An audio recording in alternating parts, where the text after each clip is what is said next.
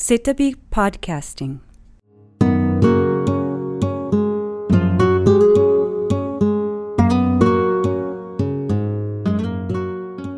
前編に引き続き、暮らしの手帳元編集部員、小暮正明さんのお話を伺います。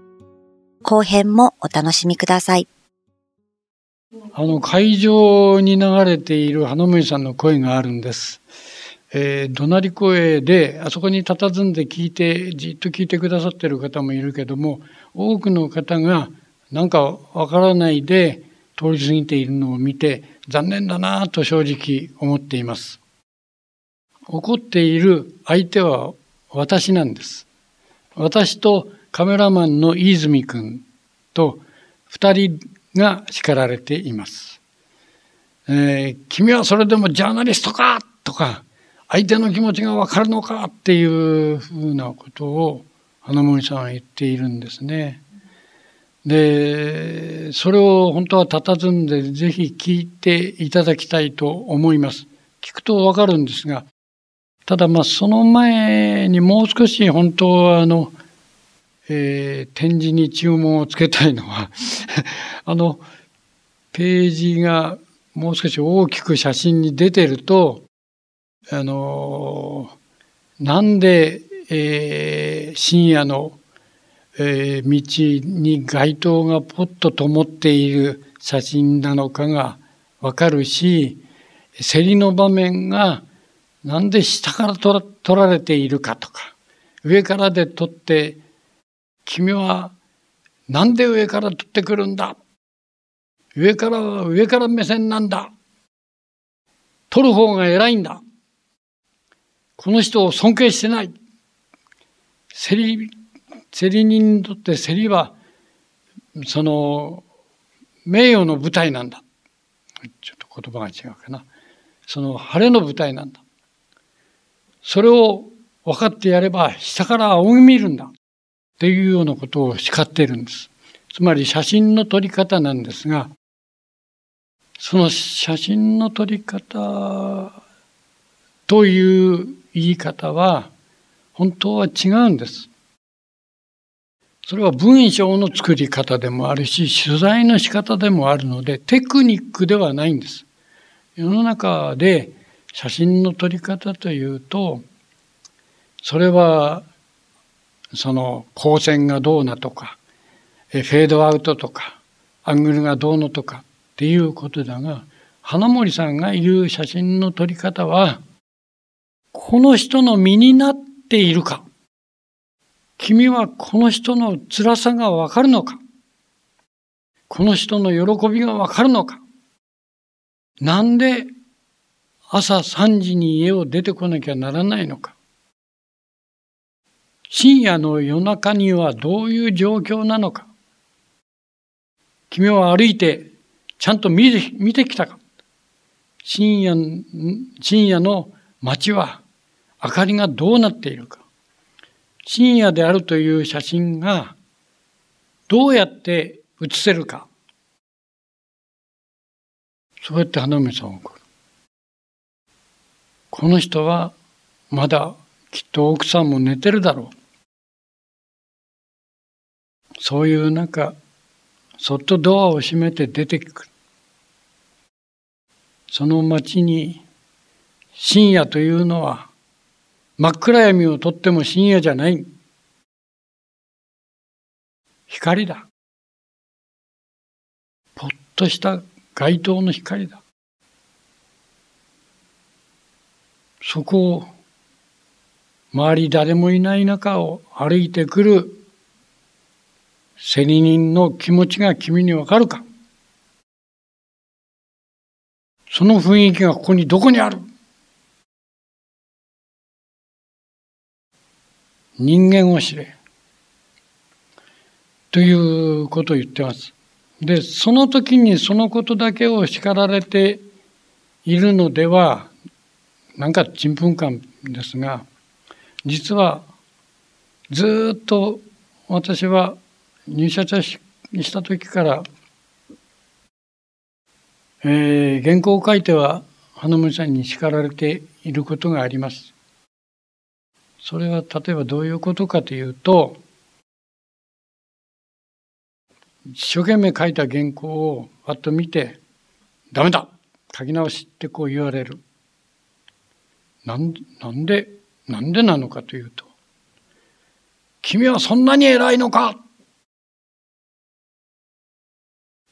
なんでこんな上から目線の文章なんだって言われる。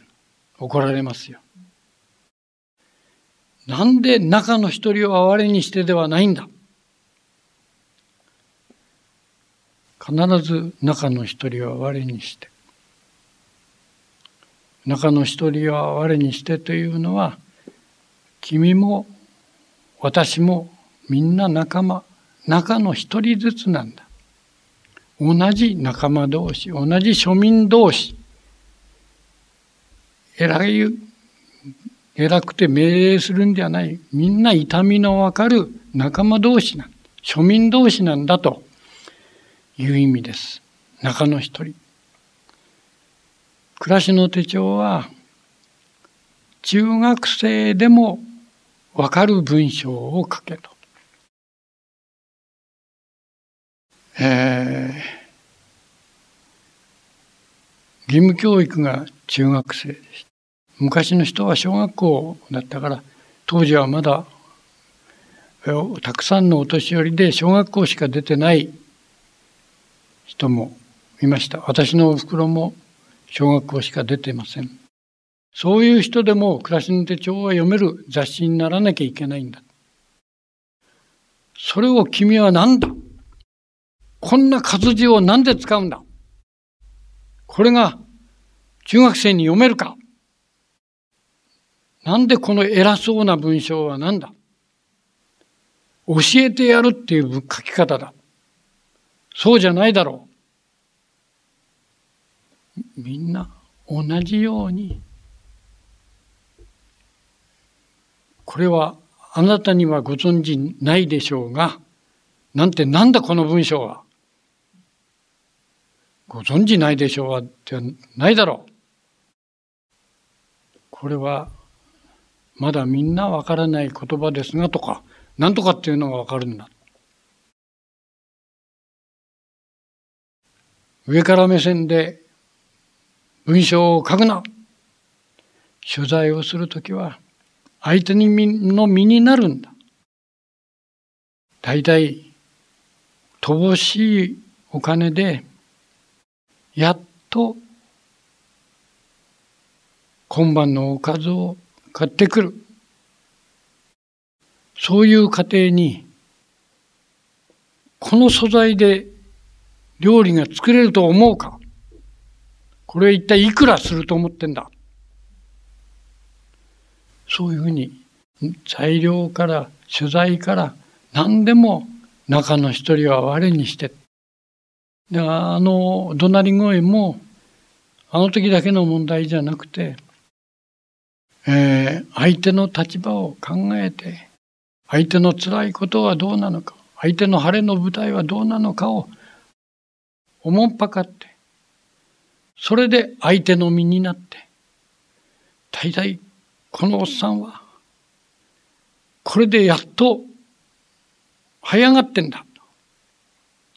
その人の辛さがわかるかこの人の心臓に涙をしていることがわかるのか？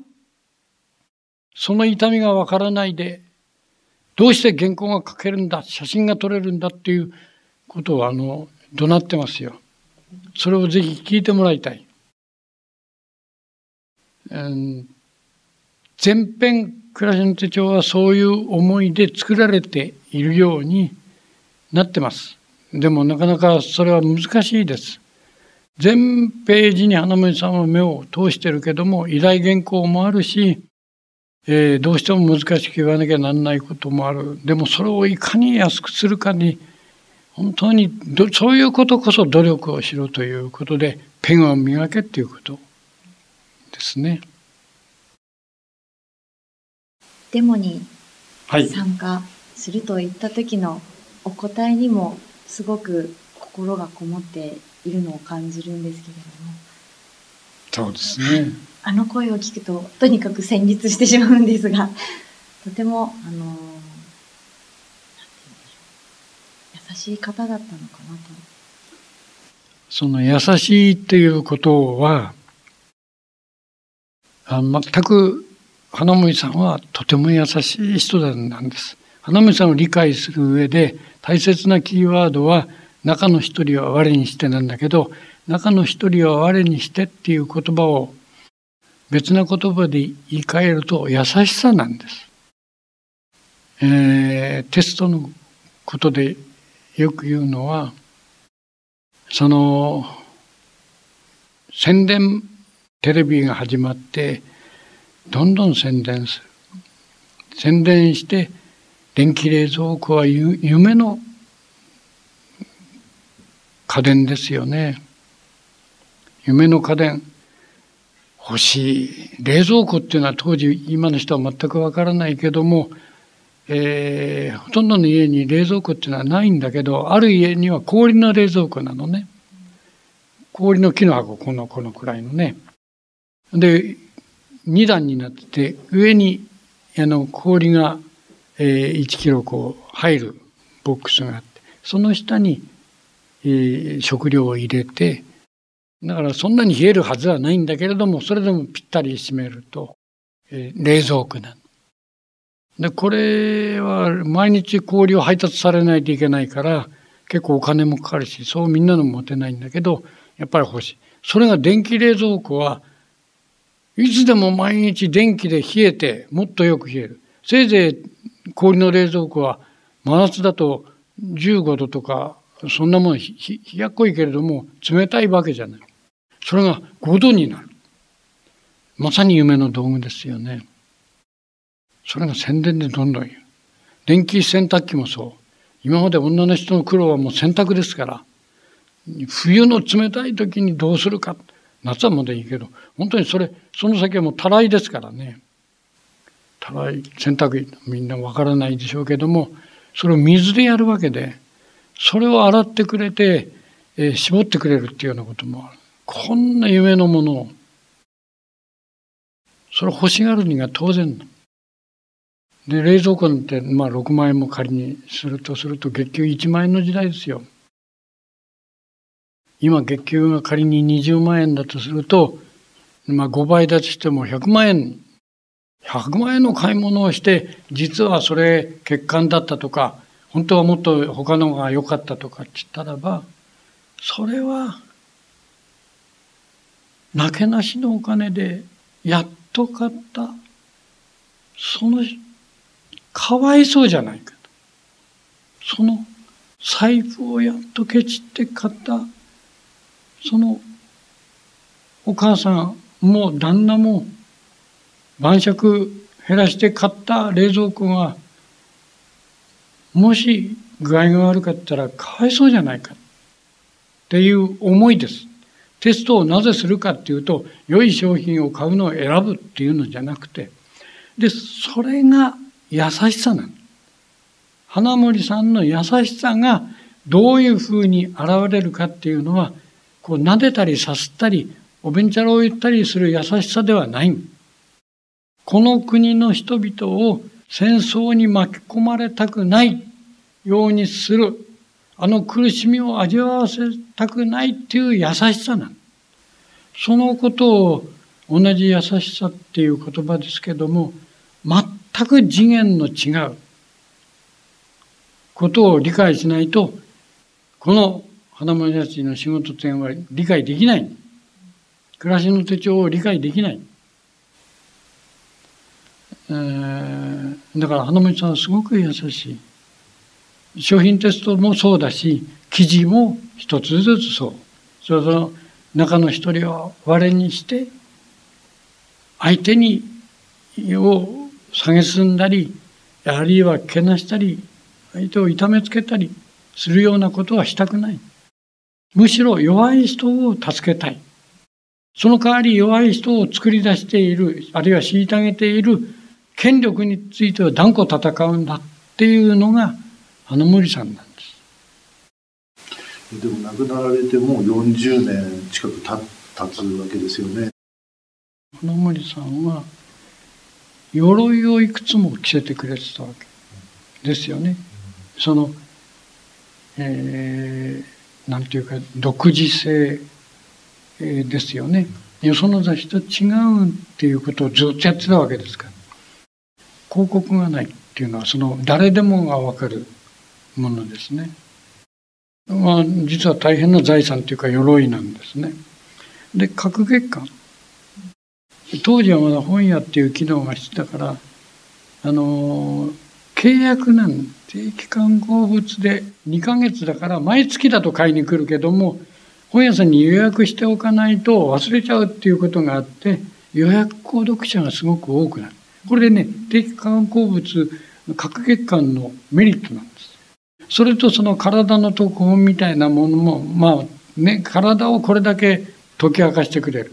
料理のあのえー、四つ割り偽りのその割り付けの写真の分解写真もそれから大きな料理店の、えー、コックさんにやってもらうこれみんなよそも真似のできることだからそういうのは鎧としてすぐ鎧でなくなっちゃうものもあるけれどもとにかく広告を取らないのと、えー、年4回、まあ、5回間6回間っていうのは鎧だしそれより何より私は中の一つを我にしてっていうのが鎧なんだと思うんです。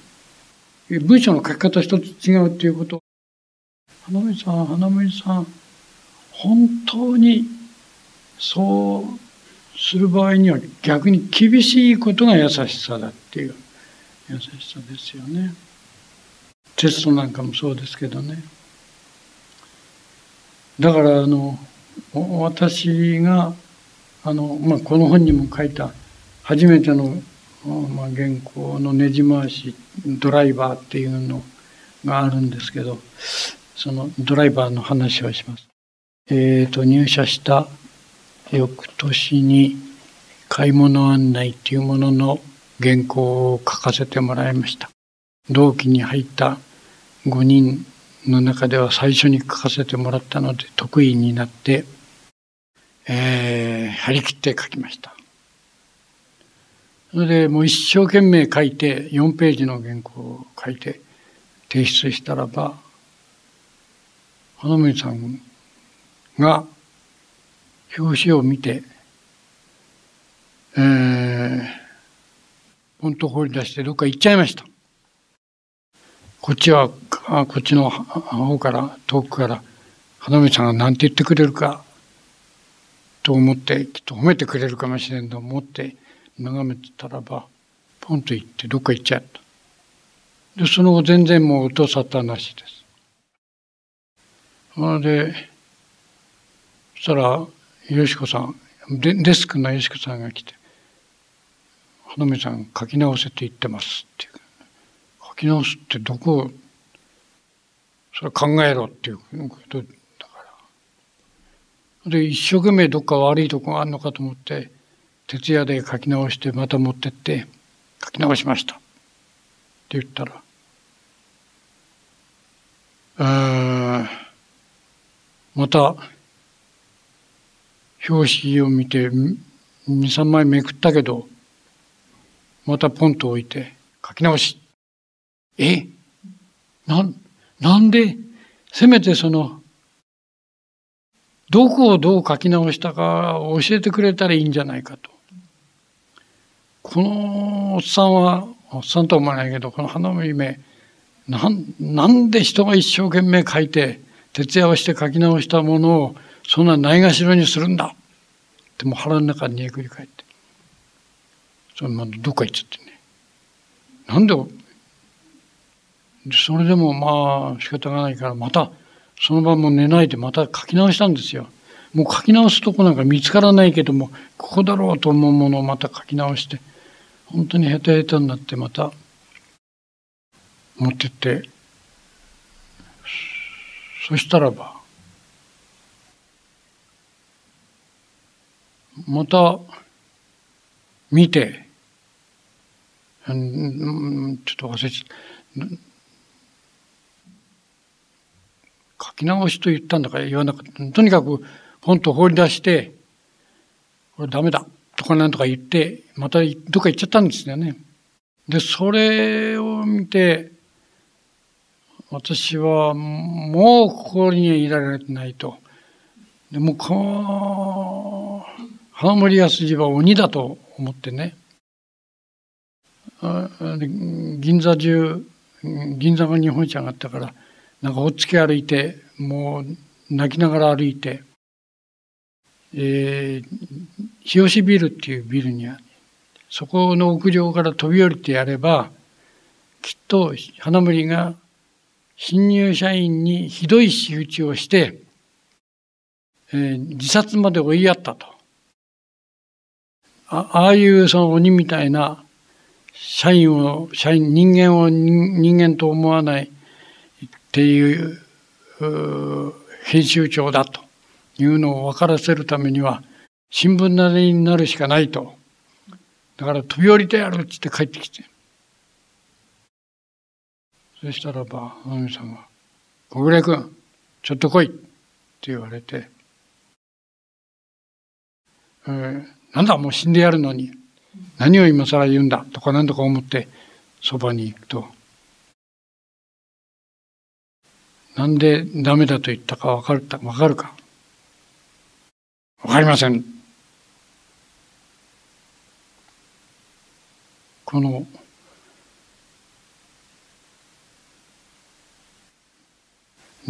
途中で思ったのはページぐらいめくって何ページかも、ね、少なくとも読んでくれてもいいじゃないかと思ってたのが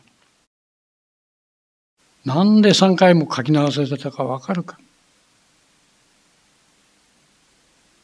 最初の一行なんて書いてある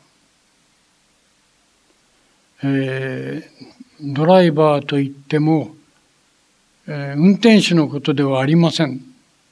です。なんだこれは。買い物案内だぞ。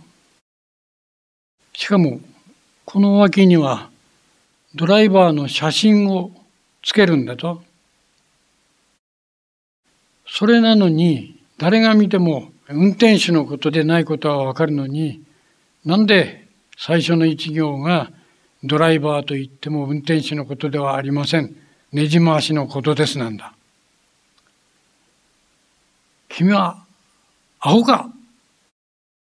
と聞いてね、顔が真っ青にななりました。ずっと血の気が引いて、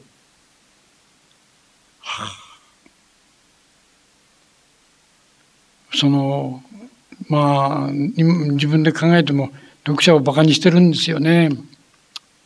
ほんで、こりゃダメだとやっと、やっと分かったんだけど、うんそのそれまでに至るまで普通ならば、えー、書き直せこんな一行はダメだって最初に言ってくれりゃこの思いはしない。だけど3回も徹夜で書き直させたっていうのは後々ですよ。その時はこんにしようと思ってたけども本当に私のためを思って私の血肉になりました。あ文章というものが一字一句ないがしろにしてはいけないんだという基本の基本ですけどもそれを花見さんは本当に厳しく叱ってくれた。怒鳴るわけでもなく何でもなくしかし骨身にしみる仕方をしてくれてそれが私の財産になったんで本当の優しさだと思います。花見さんをどう理解するかっていう意味はねあの権力と向かうっていうようなことはよく言うのよ。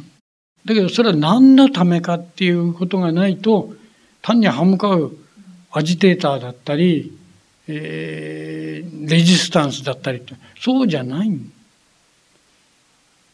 あのそれはみんなのため庶民の暮らしを阻害するっていう前提があるからなんでうんそれが暮らしの手帳あらゆるところに料理一つそうとってもそうなんです。この料理は、その、なんで吉兆さんなのか、なんで吉兆さんなのかっていう質問がよく来ますよね。ああいう料理屋には、我々庶民とは違うんで、暮らしの手帳はああいうのを取り上げるべきではないんじゃないんですかと言ってくるときに、花見さんが言うのは、一生に一度、絶対に行けない。一回に行くと何万円も何十万円もするような料理屋なんかとても庶民はいけない。じゃあその吉兆さんやそういう高級料理店の料理は庶民は食べるなっていうことかと。食べなくてもいいということなのか。それが中の一人は割にしてではなくて上から目線。そうじゃなかろうと。同じ庶民同士、なんでその人たちに本当の美味しいものを食べさせ、ちゃんと銭の取れるような料理は、じゃ食べられないのか。それを食べてもらいたい。貧しくとも食べられる。そのためには、本当の一流の料理人に、普通の八百屋で買う、魚屋で買う素材で料理を作ってもらう。その腕で作ってもらうんだ。料亭で出す、味を出して作ってもらう。それを真似れば、普通の家庭の奥さんでも、吉兆の料理が食べられる。だから吉兆なんで。それは、もし高い肉でなければ出せない味だとしたらば、そんな料理屋には行く必要はない。それは偽物だ。安い牛肉で作ってもらって、料亭で出す味と変わらないというものを作ってもらうまで記事にするな。そうすれば日本中がみんな美味しく晩ご飯が食べられる。その思いを作って、それができない素材を使うんだったら、その料理は記事にはならない。というふうに言いました。企画展、花森康二の仕事、デザインする手、編集長の目は、2017年4月9日日曜日まで開催しています。ぜひお越しください。